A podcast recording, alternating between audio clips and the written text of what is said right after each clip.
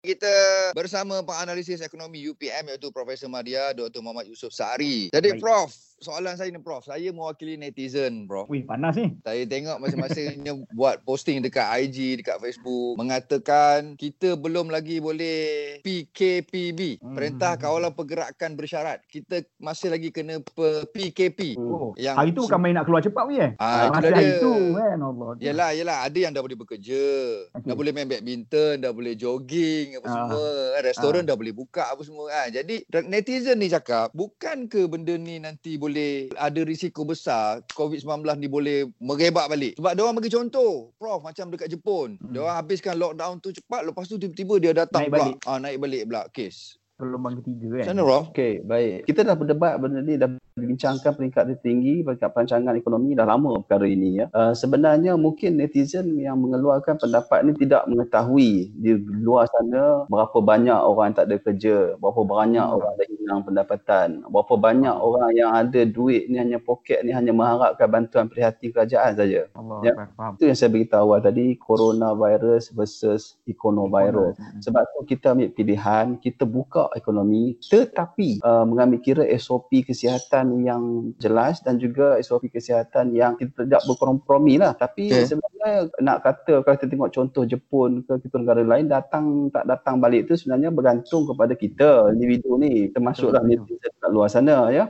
Uh, hmm. kerana kita lihat semalam kerajaan belum baru buat pengumuman sikit macam tu saja lambak dah pi bawa anak bini pergi pasar apa semua. Apa cerita dia? Hmm, hmm, ha. ha. Pemahaman ikutan kita kita sendiri yang menyebabkan perkara itu berlaku. Betul. Jadi kita jangan terlalu pentingkan diri sendiri dalam konteks ini. Yang kedua, kita kena faham orang luar sana yang majoritinya B40 terutamanya yang tak ada kerja, pendapatan tak ada ni. Bila kita tengok, kalau kita tengok dengan data-datanya agak menakutkan. Itu saya yang oh. saya tahu.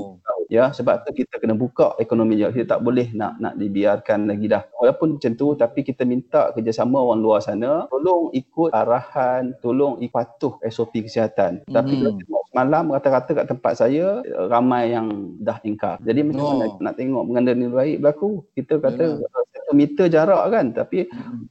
Dekat restoran yang jual kuih muih uh, siap lagi ber, apa bergeser-geser berpinggul hmm. semua yalah, kan. Yalah, yalah, yalah. Kejayaan kita sepenuhnya bergantung pada diri sendirilah dan kitanya sebenarnya tidak boleh juga PKP ni terlalu lama kerana ia juga tidak produktif bagi setengah orang ya. Kita tak apa, kita bekerja di rumah pun kita bekerja. Ha, bagi, bagi orang lain ya, kadang-kadang setengahnya uh, terlalu dah dah macam selesa duduk kat rumah kerja pun rumah apa semua saya takut tu menyebabkan nak PKP lagi lepas tu mungkin nak mengharapkan kerajaan bagi suntikan lagi. Tapi sejauh mana lama mana kerajaan nak bagi suntikan? Kerajaan pun yeah. tak ada. Awi Anas. Okey okey okey jadi tolong fahamlah kat luar sana. Ha? ah, saya, saya suka bila prof kata pemahaman tu paling penting tu Awi pemahaman betul betul betul betul betul, betul, betul, betul. alright. Pasal sebenarnya ramai tak faham lah ni cerita hmm. dia.